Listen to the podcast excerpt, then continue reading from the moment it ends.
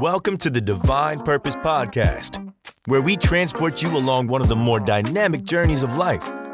Have you ever been curious to know what it takes to become a successful leader? Or about knowing the secrets of life through the Bible? How about engaging in conversation where no topics are off limits?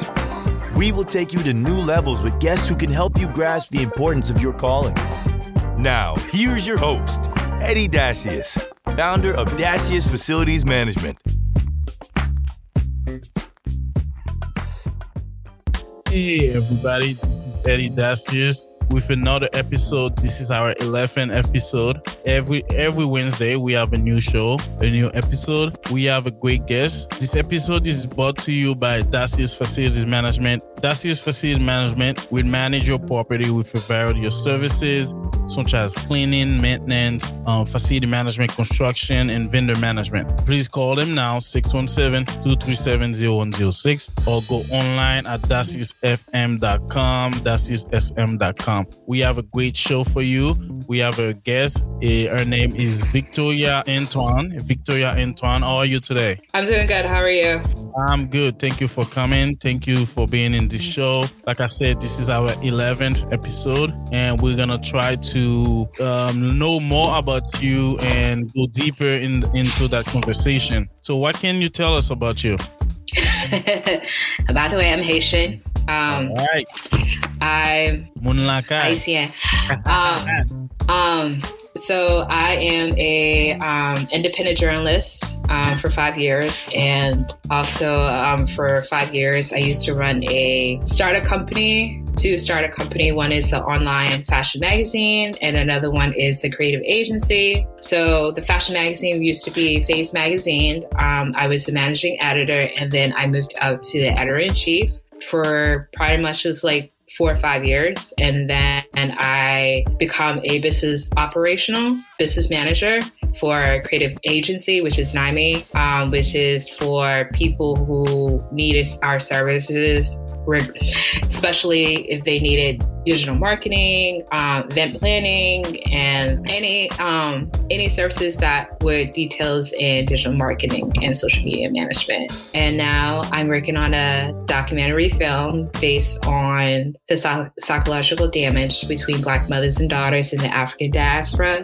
Um, this documentary is a very personal and very intimate documentary based on you know the facts of my personal journey with my relationship with my mother and my grandmother and see how our family dynamic is different um, and also to give more history of how how we have a different you know relationship between our mothers and daughters in the African diaspora especially in the Haitian community yeah. so it's going to be a very controversial film but uh-huh. it sets the tone of um, creating an open dialogue so pretty much I am a proud Francois. For everyone knows that I have a hat called Francois.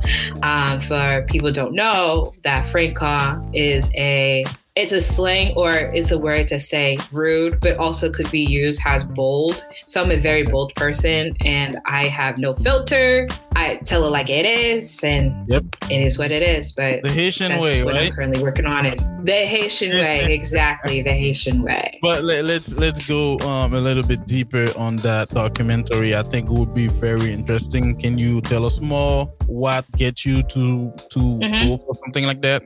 Yeah. Um. So um, for the documentary, I, you know, with the years' experience with my journalism skills, and I have traveled through the Caribbean, Haiti, Trinidad, Tobago, and Guyana. They all have the same problem, which is the family dynamic.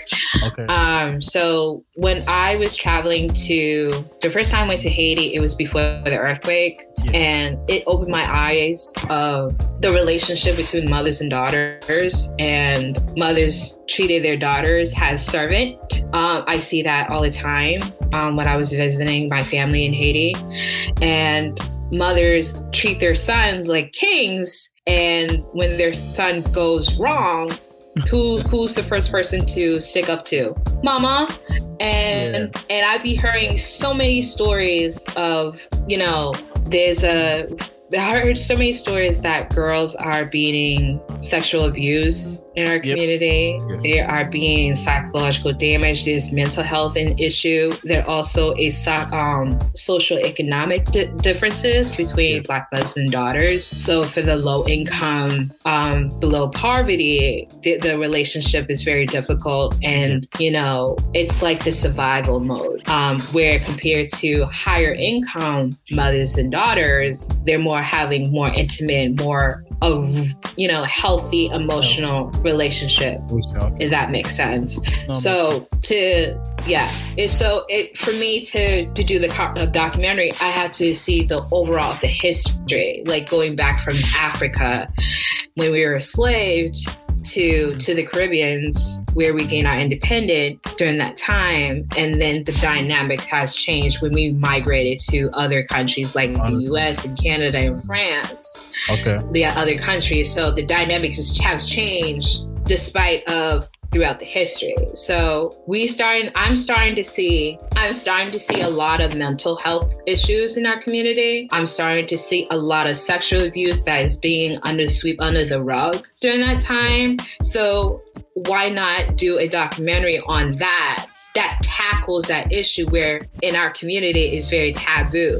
So, oh, like I said, well, I, am not I, has well, a freak well, as me. You go, you go, you're going too fast. You go, and I like, I like what I'm hearing, and and I'm I'm glad you're here because I know this is a big issue. People don't like to it mention is. that, and they don't like to even. But like you said, it's a taboo subject. So let's. Can you take us to that history to kind of educate our listeners? Yeah, sure. Um, when I did my research on the history of the African diaspora, um, it take you back like the colonization. So when the I'm referring to the Haitian history, and I'm not talking about like American history. I'm talking about the world history. So when France, when France colonized, you know, first of all, it was Spaniards. Now, in the early in the early 1600 and 1700, it was the Spaniards that colonized okay. um, Hispaniola. So Hispaniola is Haiti and Dominican Republic. Yes. So the slave trade started. The slave trade started in 1600. So that was the Spaniards. You know, Christopher Columbus was the first, you know, discovered the Hispaniola when his original plan was to go to India. So Haiti has much rich culture and much okay. rich um, capital, like has money, you know, and during that time it was mostly tobacco and sugar cane. Yes. And so when slave trade started in the early 1600s, so all the the west part of Africa, the African country like Guyana, uh, Nigeria, um, Benin, Congo, a Republic of Congo, um, that was the region of where our ancestors ancestors come from, and the difference between the history that um, the family dynamic in that era is that mothers and daughters daughters look at mothers as for beauty you know we look at beauty we look at you know femininity. You know what I'm saying? So that's what we look at our mothers to to embody the the image of motherhood. The mother represent womanhood, the the enter of the kingdom of womanhood. So when we are girls, we look at our mothers as okay, this is the ideal woman for future mate, future education, you know, all the necessities that is like survival. So when colonization hit Haiti and slavery trade changed, the dynamic has changed. Okay. This is more a survival. This is more of like, okay, we're enslaved. What are we gonna do? We don't like it's it's a family unit during that time because like we're enslaved. We're you know by the French owner. Yep. What are we gonna do?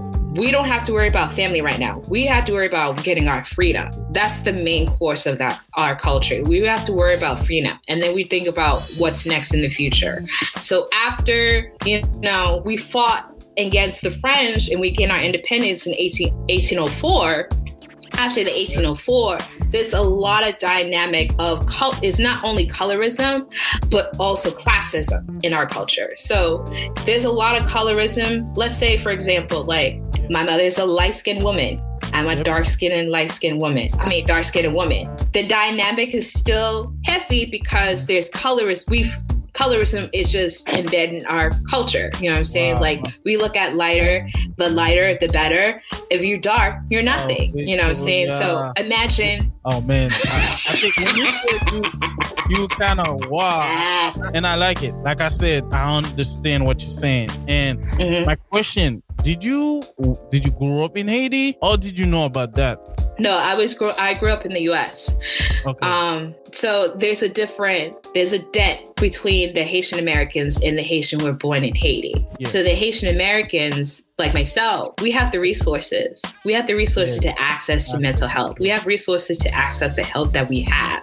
Yeah. Unfortunately, and um, but in Haiti, there's limited access. Okay. There's limited access to mental health. There's limited access yep. to rep- um, women's rights, uh, yeah. reproducing um, rights, all that we were fortunate enough to have in the U.S. is not available in available Haiti. In That's a huge difference between the Haitian Americans and the Haitian born. Victoria, I'm very happy you're here because woo, that's a lot. that's a lot. I like it. All right, all right. Uh, so the dynamic has changed between the Haitian Americans and the Haitian who are born in Haiti. There's a huge difference between a lot of us, but we can't be talking about unity when we have a lot of issues that need to be addressed. So that's why it motivated me to do a documentary. And throughout the history of the difference between you know, not only the our Haitian community, but also in the yep. whole African diaspora because I'm covering the whole African diaspora.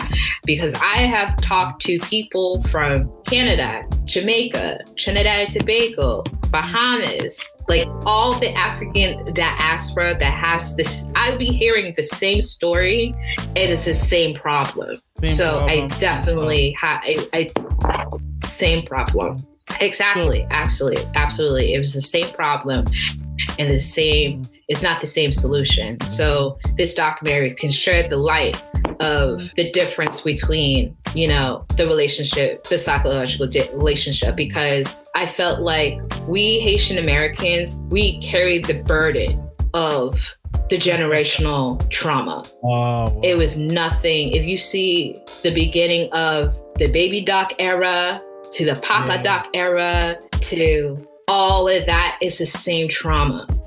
And we, as a Haitian American, we are the ones that either to break the cycle or continue the cycle. And this wow. is the documentary that covers that. Oh man. So yes. Let's do it 360. Okay. Your family. So let's start with you. How, did you, how did you grow up in in the US living in the Haitian household? Oh my God. Um my my family, my mom and my parents were both from Haiti during that time. And me growing up as a Haitian American, it was very it was Haitian every day, 365 yeah. days a week, seven days a week, 24 hours yeah. a day. That's yeah. Haitian all the day. All the but it's just the fact it was I had it all day. But um while I was growing up, I had to be different. I had to separate my cultural side to American side because I wanted to fit in. And it was really hard because like back then there was oh I always get into fights. I always get to, you know, I was get bullied. I was a huge nerd. I was I was bullied among my own peers, my own Haitian peers, which is really sad because um because they asked me like, oh yeah, even worse, like oh, that's okay. Um, even worse because they will ask, they're questioning like my my blackness sometimes. They're questioning my culture, like, oh, you Haitian, but you don't speak Creole. It's not my fault because like yeah. I didn't grow up with my grandparents. I didn't grow up with my grandparents at all. Both of my parent both of my parents didn't have a relationship with their parents. And my grandparents didn't have a relationship with their parents. Oh. So there's a lot of generational trauma. And um I don't want to give it be more personal, but my my mom, my mom's side of the family come from the wealthy side of Haiti. Yeah. Um, my grandfather used to be tutu matu. I don't know. It, it's a it's a term for boogeyman. Um, during the Duvalier yeah, era. Oh, my yeah. grandfather. Yeah, he was a Tonton Macoute and um, I heard stories about my grandfather, and I didn't at first. I didn't pay attention to Haitian like politics like that because it was just like it's not relevant to me. And when I was doing a really research on that era, it was like, oh, so he was the one that terrorized the community. So and people's blood, you know what I'm saying? So he's out here killing, yeah. and Yep. Like he killed people Policy. and ask yeah. question later. I know. Yeah. So, and also I have family members who in the political connection to the presidency during that time. So I don't know if you know this well-known activist called So Ann. She is a well-known act, political activist in Haiti. Okay. Um, she ran for a senator. so wow. if you look it up, it's her name is So Ann. Yeah, so I'm pretty much famous in Haiti. So I don't want people to know. I didn't if I went to Haiti today and I, they asked for my last name, they pretty much know my family, pretty much wow. because of the the activists and um, how my grandfather like was in political background engaged that era. Yeah. So it motivates me to be a journalist because, oh yeah, like your family, your family have a. We, I, I come from a political power. Oh yeah, definitely. Mm-hmm. Yeah, my mom my mom grew up with wealth, right? Because um, during that era, my grandfather was he has he has a big house, he has a mansion, he has yep. maids cleaning after my mom and her siblings. Um, in the bottom of his house, he has a um, convenience store, so he carries firearms. he carried firearms, so he carried oh, AK forty seven. So if you do him wrong, you you know you gotta go. So so coming from you know, a, a family member who were, you know, well off during that era, it makes me feel like, where's my bougie rights? You know, yeah. but they have to leave. Yeah, but the thing is, they have to leave because they have to leave because like if they stay i wouldn't been exist i wouldn't yes. exist at all and to add to what you're saying that's a big exile for a lot of family where if they mm-hmm. were involved in in that politic on this time they left Haiti, that's a new generation that kind of translated to the US. And I think you your family got in the middle of it. So can can you go deeper on yeah, your culture struggle, like you just mentioning? Can you can you go deeper on that? Oh yeah, definitely. So I was dealing I always knew that I wanted to be a journalist. Um because growing up you know, back in the 90s, that was some difficult time. And um, you would hear people getting killed on a daily basis. So it kind of motivated me to be a journalist.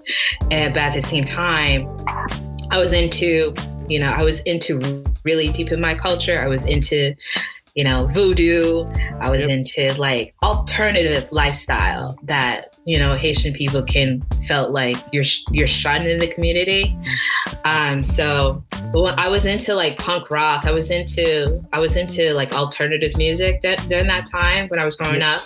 But at the same time, I, I questioned myself like, am I Haitian enough to fit in? Or if I'm not Haitian enough just to because I'm listening to certain music or I have certain style or I have tattoos because they think I'm a, a desert. But okay.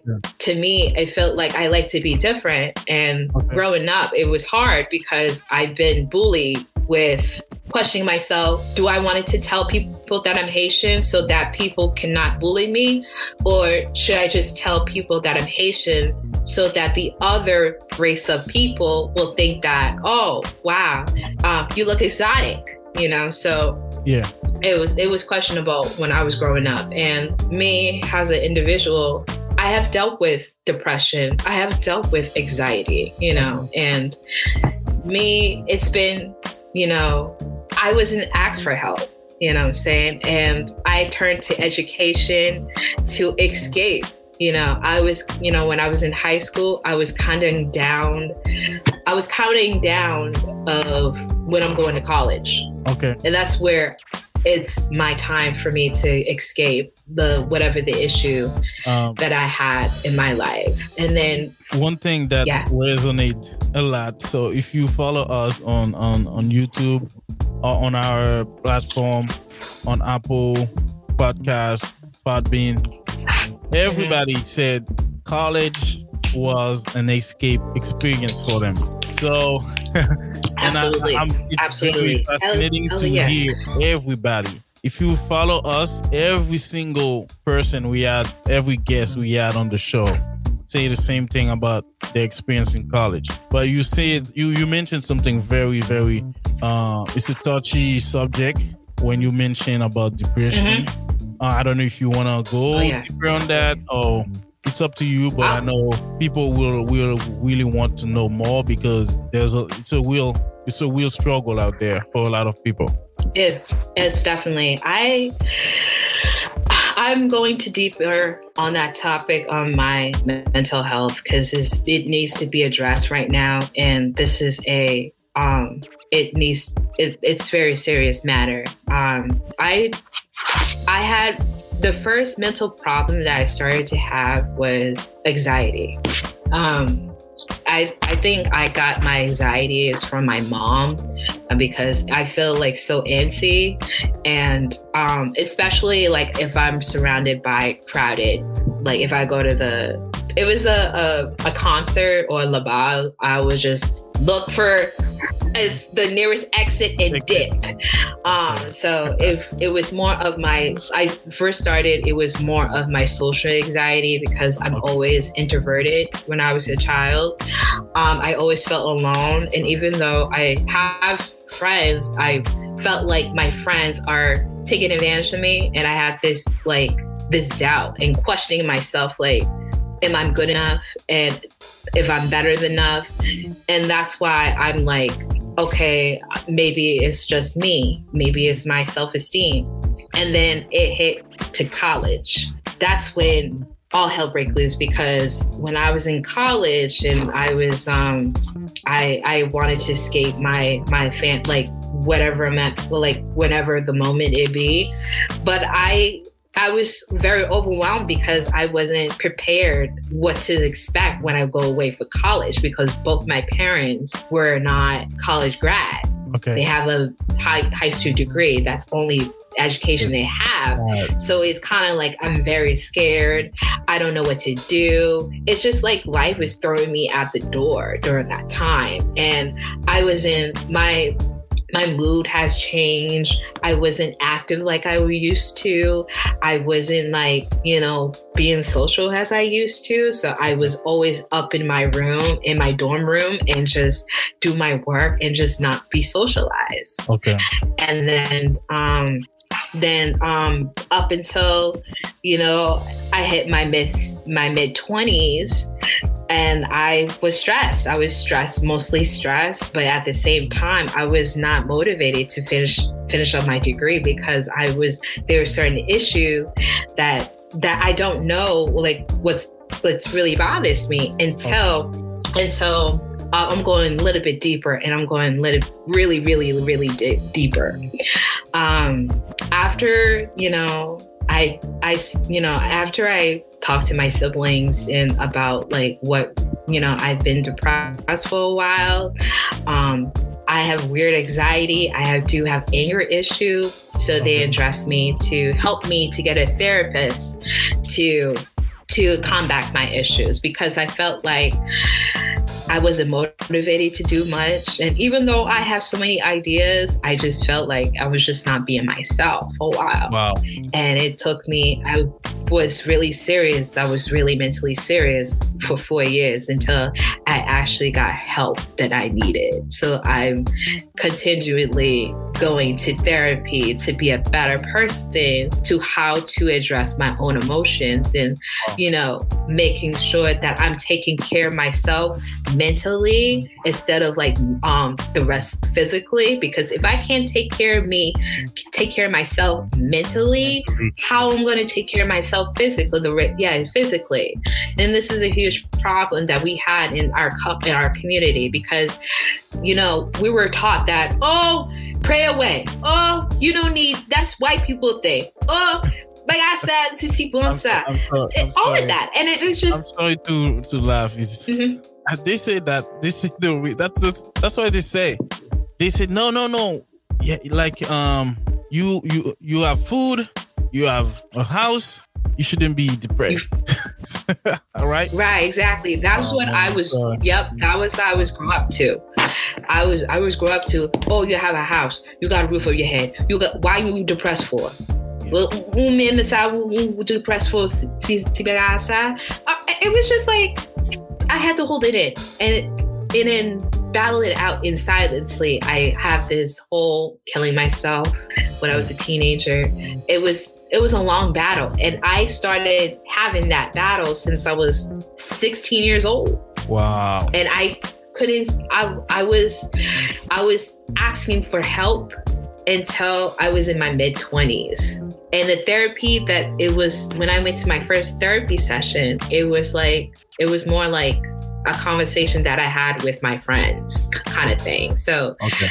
it was hard. I rather I was looking for a black I prefer a black therapist to understand what, you know, what we black people go through. Yeah. So I got myself a new therapist during that time and I laid out all the issues that it happened to me. And um I'm going to go back to my personal life.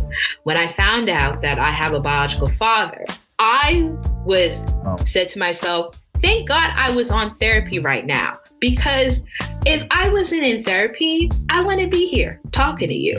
I would be in prison for attempted murder. I there, there, there was a secret that was kept from me most of my life. Oh man. That everyone in my family knew except me. It hurts. Yes. It hurts the minute the, the minute they told me the secret that I had, they they told me I was hurt and I was grateful because it was a blessing in disguise that during that time I was sneaking help. Yeah. Yes. But at the same time, I don't know how to address my own issue with that secret that was re- was but, revealed to me. Or did you in my out? life? Did, did did they tell you or something happened? No, they told they knew they told me around February this year. And they told me they they told me how it happened. They told me how it happened. And um to hear that. when I it, it, it's okay. Um when I talked to my first biological father, deep in my heart, I don't I honestly I don't want a relationship with him and his family because his hurt caused my mother's hurt. He hurt my mother psychological damage that her hurt affected not just me, but affected my siblings too in the long run. And then Haitian people do not know their action hurt people. Oh, wow. They do. and they don't see it. They don't feel they they they don't see it. Oh, thank you. And I think, um, yes, everywhere it's the same issue with everybody. It's not the same in the same dimension. Yeah, it is. And but it's something part of it that every family deal with. And I think your documentary that would, make, would actually, I agree. Will make a good um a good. That's why. Um, yeah, help and resources for it. But um, so all did you get out of it? Absolutely.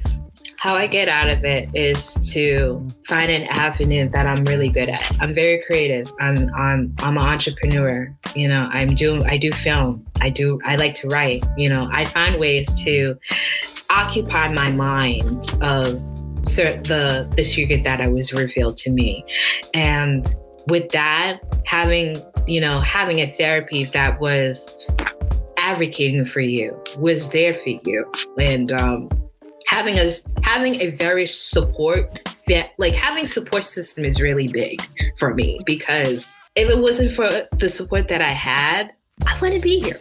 You know, I wouldn't be here. So to, it's very important to have a external and internal support. The internal support is your family and friends. Your external is the outside, the therapists, your professors, and your teachers. Um, pe- yeah. Pretty much like people who don't know you will support your ventures. And that was really big to me for me to move forward um, because I have a very strong support system to, you know, that were advocating me because they were there for me when I walked the stage to the, co- you know, when I got my college degree. They were there for me when I got my, you know, my got I got my first driver's license. I got my first car. I they were there me there for, for me when I was. They they were there for me for my you know major milestone mm. stone in my life. So that's how I move forward. I like big family, big Haitian family. They always proud of everything we do.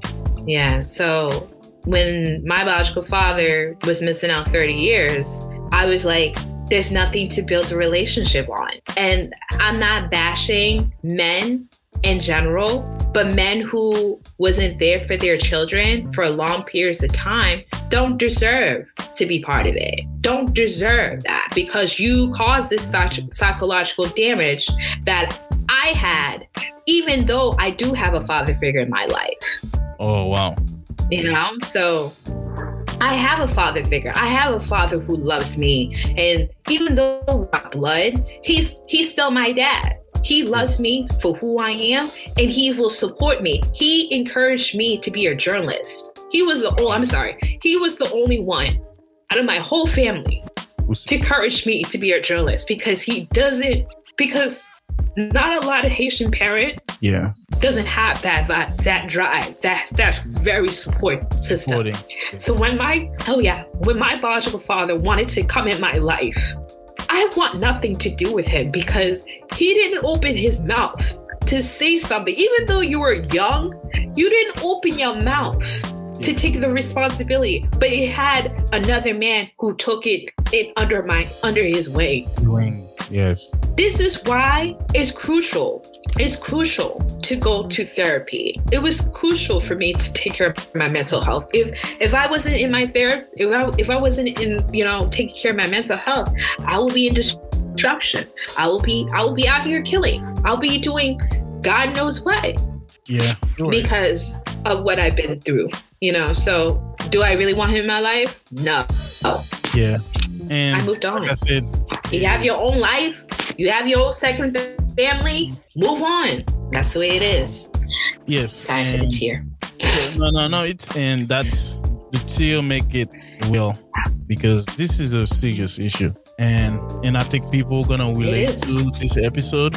It just happened because this is and this is what the platform is. Talking about things that people don't have a chance to do to talk about.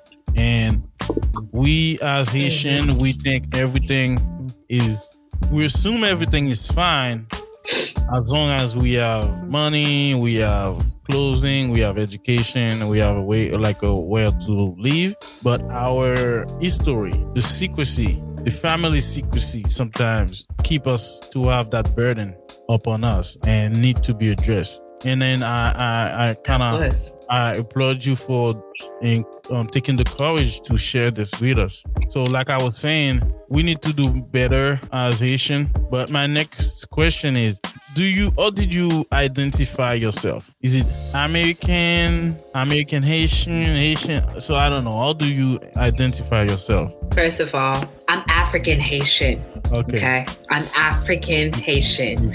My ancestors are from Ghana, Republic of Congo, and Angola. So pretty much West African, and I'm Haitian. So how what? Pretty much to answer your question, I'm African Caribbean. Okay. You know, but if it's just, you know, certain areas, I would just say I'm Haitian, period. I'm Haitian all the way. You know, I well I grew well up in our culture. So I'm Haitian, period. I don't care. I don't classify myself as American because I still get shunned when it comes to opportunity and the struggles and racism and sexism. I'm Haitian, period. Um, no, nobody can tell me otherwise. I'm Haitian. That's the same thing for me too. I'm Haitian, so we have to embrace our culture, and the more we do it, the better. The the the more other people will have the courage to do the same thing. Mm-hmm. So let let's switch to your journey into your education. Now you're a journalist. You're doing big thing. so how is it for you? Um, education wise, I was it was a struggle for me because um, I was in special education. I was a special need child, and it was very difficult for my mom and I. And you know, during that time, growing up in the '90s, they look people, kids with special education, especially kids of color. Um, there's something wrong with them, but it was not wrong. There's nothing wrong with me. Um, it's just that you know, I have delayed, you know, yeah. disability, you know, yeah. so I didn't talk when I was four years old. So they placed me in special education through up until sixth grade. Um, then I get out of it, but I still get treated like I'm in special education until middle school. So when I went to high school, I went to a trade high school and I graduated with a high school degree and business office administration. So it's pretty much just like business administration Okay. that I was pursuing. So after high school, I got accepted to um, University of Bridgeport for one semester, but I wasn't during that time was during the financial recession, so I could I wasn't able to pay for my education. So I took a two three years college gap year. Um, so I had to get myself a job. Um, got myself a job, save up what I need to save up for school, and then I went to a community college. That's where I meet my business professor. Um, still contact to this day. Um, encouraged me to have a better understanding about business. So I was taking business elective in community college, and then I transferred to um, University of Dartmouth. Uh, I was there for two semester, and then the Boston Marathon, the bomber. Yeah. Um, I went to school with him, and there's a lot of FBI on campus, and the Oh, feds. Oh, Jesus. oh, there was was that? a feds on the campus, so I transferred out. It was hell. Um, it was. And, uh, it can, was. can you can you give us that- more that's cool. detail? Oh yeah, definitely. So, um, I was I I was a new student at University at um, UMass Dartmouth. Yep. Um, University of Massachusetts over Dartmouth, and um, I was you know I was a English major during that time, and I wanted to you know get a degree in um, journalism, but the concentration in journalism. So I was taking classes. Um, get the requirements for me to graduate and all of that. So it was kind of like my second year when I transferred to a community college. And then um, during the spring semester, when I'm getting ready for the spring semester, around April, the Boston bomb, the Boston Marathon bombed in downtown Boston. Yeah. And turned to find out the, the kid that I went to school with attended UMass Dartmouth. So you know what? During that time, I was like, so what are we gonna do? They had the school had lockdown, right? Had the school had lockdown. Feds, FBI came to the campus yeah. and tell the whole people on campus to um evacuate everyone everybody has to leave immediately even though people who live internet like i feel bad for international students but for everyone else they gotta leave they have to leave immediately because they had to do an investigation on campus and i'm like so during that time i had a friend who used to live in connecticut so we stayed i stayed in connecticut Okay. which is like an hour, probably an hour and a half. So uh, once we were staying, we were out of away from school after we got um, evacuated from the feds and the FBI and the DEA, and, you know, the whole law enforcement team. Uh, once they did an investigation on the campus and get the evidence that they thought they found the bomber, um, I decided to transfer out after that, the end of the spring semester. So during that time, I was in my early 20s. I was 23, 24 during that time, and I transferred out to um, out of UMass Dartmouth after that incident when I during the Boston Marathon um, bomber who attended our school. I took my school at that time. So I I left, go to community college, changed my major to English from English to business because I felt like um, while I was in high school, I was very active with Business Professional America, DECA. I was I was I went to conferences, you know, business conferences, I, I, Yeah. you know, when I was in high school. So Wow. Oh yeah, definitely. So it it gravitate me to be more entrepreneur. Um, so when um, I transferred out from UMass Dartmouth to um, to to go back to my community college, I changed my major to English to business because business is very broad. So I took a lot of business courses, and then I transferred back. I transferred to Salem State University, which is in Salem in Massachusetts Yeah. um, based on the history, it's my my school at Salem is down down the street from the actual trial Which, of the the which Salem So- trial, the witch Yes. trial. So it's right down the street. Yeah. Um, so I finished up my business degree, and during that time, that's when I become a entrepreneur. I hop on a business um, business partnership while I was in finished up my degree in Salem State University. So that's why I hop on the business business um, business partnership with um, FASE Magazine. Yep. I get half of the company and then I hold the position as the managing editor. So my business partner was the editor in chief. I was the managing editor. So I was getting the experience of how to run a company, how to run a staff. So it gives me the skills that I needed to be an entrepreneur. And then um, after probably three years in or four years into the business, and I was a business um, op- business business operation management. So I was a business operator, um, business manager. So I was managing people, you know, managing the company with finance, accounting, um, anything I learned from, you know, from my undergrad. I was in the process to finish it, but I, anything I learned from my all my business classes, I apply it to my business. Okay pretty much. And um, then COVID hit. Everything okay. was good until um, when COVID hit, lost the business very like everything because oh, we're starting to see profit. Yeah, I was starting. Yeah. We started to see profit, and then um, I decided to like, you know what? I wanted to leave the business for good. I wanted to, you know, focus on my own thing.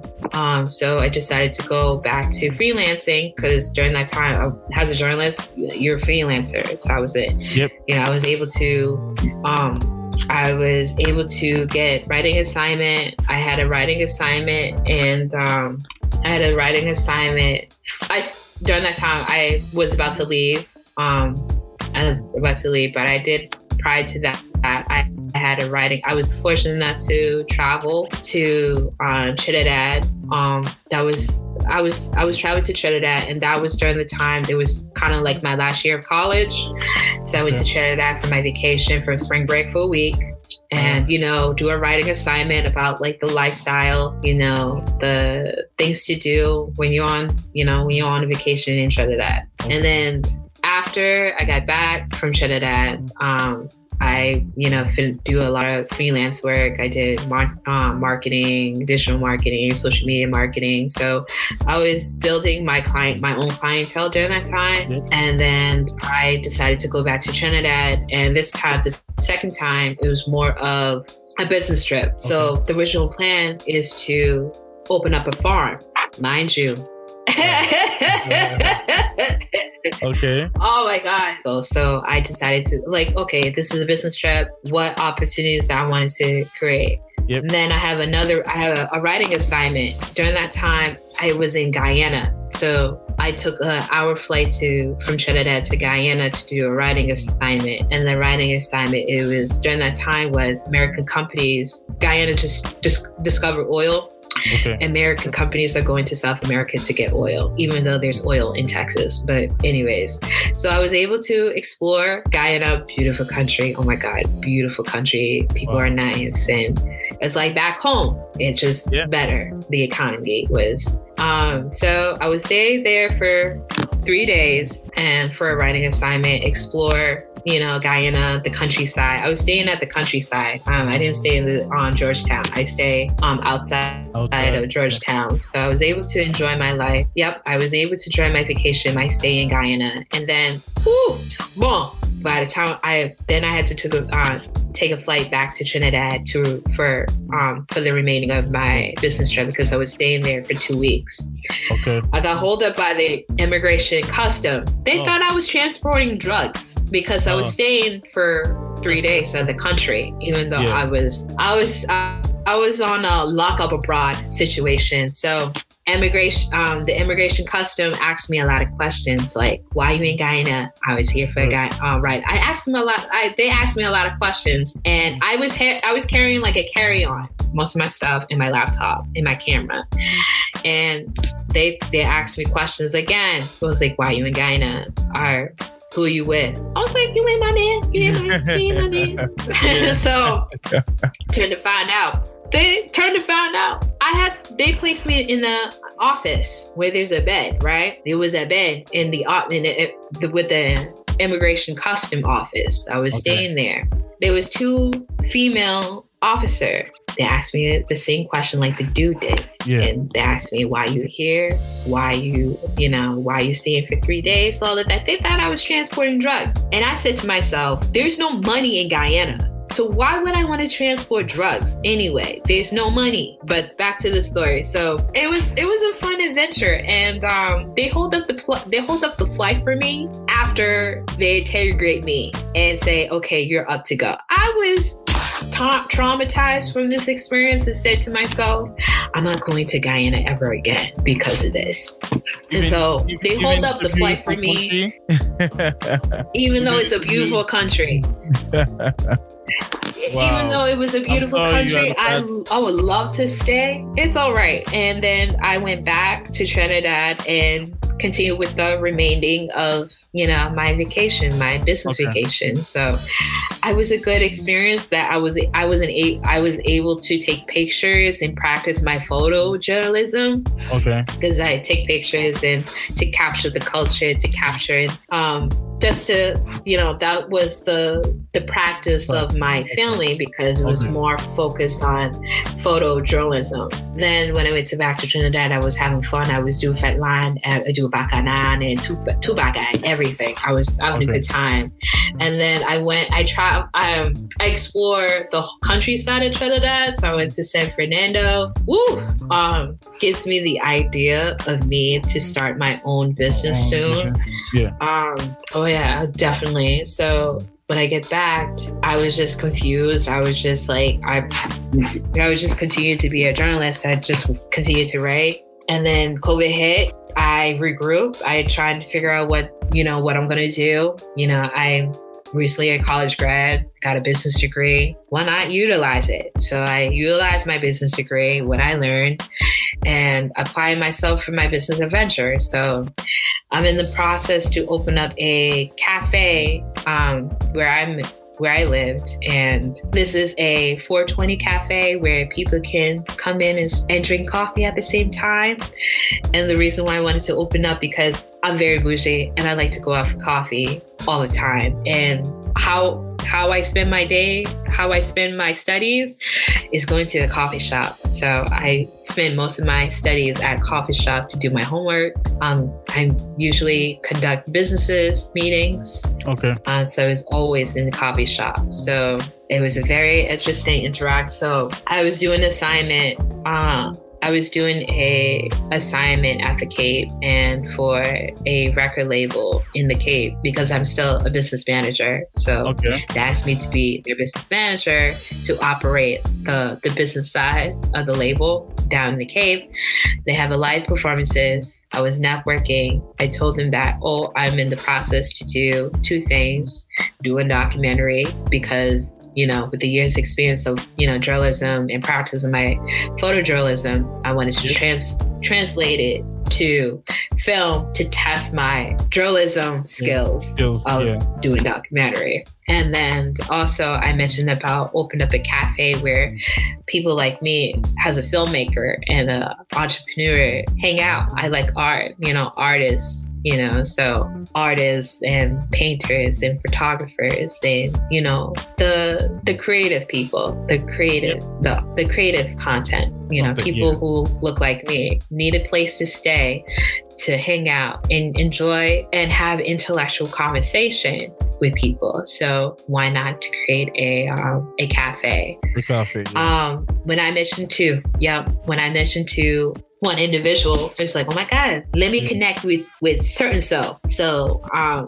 i was connected to the economic developer in my town and i mentioned about the cafe. I was like oh my god this is this is what they we need. Yeah. They connect me to another one to another one and they was like oh my god uh, we need this. We yeah. i'm giving you the support. Getting the resources that um give me the wow. resources that i need to just make it happen. So pretty much it was more networking. I was oh, okay. pretty, I was networking. Once I get the help that I needed with my mental health, I was yeah. I was now being more social So that way I was networking, I'm meeting people. I was like, hey, I have a business idea, come through. Let's do a collaboration. So I was make up the time that, you know, I was depressed for, you know. So all the relationship that I had with people professionally and personally, yeah. it was due to my own personal demons that I have to endure in order for me to go back in the field. So so I'm grateful that I was able to get the help that I needed and I will continue to get the help that I need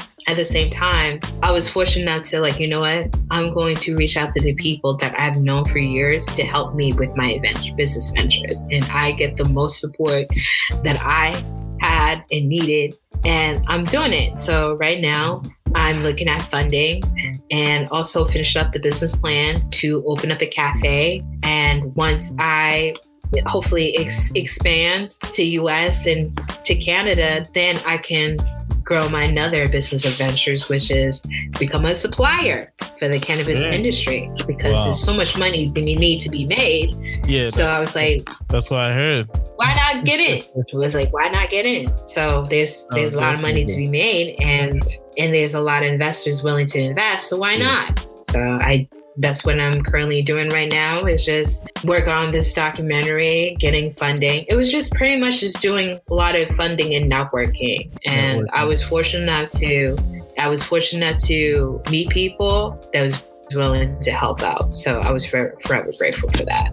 So when when should we expect your documentary? Um, if it wasn't for COVID, I would have been start filming a year ago. But since it's COVID, um, I'm I'm planning to start filming in the fall. So I'm reaching out right now for this summer. I'm reaching out psychologists, therapists, individuals who have their own experience with their mothers and daughters. Um, you know, influencers. So I'm doing the reaching out part and also putting together a uh, a production team. So wow, right now it's just putting to putting together a production team and um, reaching out to individuals who want to be part of it. And then I'm going to plan to start filming it in the fall. fall. Wow. And then um, it's going to be a long journey because it's yes. required for me to to travel. You know, a there's a lot of traveling, and a lot of content to produce. Yeah, definitely. definitely. Yeah. But um, I really appreciate the time because you you satisfy us with when you said you're gonna you're gonna be yourself and you go deeper on all the conversation, all the question we had. Um, last word for you. I don't know. Last word. Um, my my tip for you know the Haitian individual who don't fit the the typical Haitian, you know, in our community, we were praised. Oh, the doctor, lawyer, too bad guy. the the the profession, the occupation that benefit the community. Just be yourself. If you want to be a Franco, do it. You know, if you want to be a journalist, do it. If you want to be a business owner, do it. If you wanted to be a DJ, do it. Yeah. Let's never stop, never stop your dream. Never stop your dream. And always never take life for granted. Never, never, Definitely. never take life for granted. Well, well said.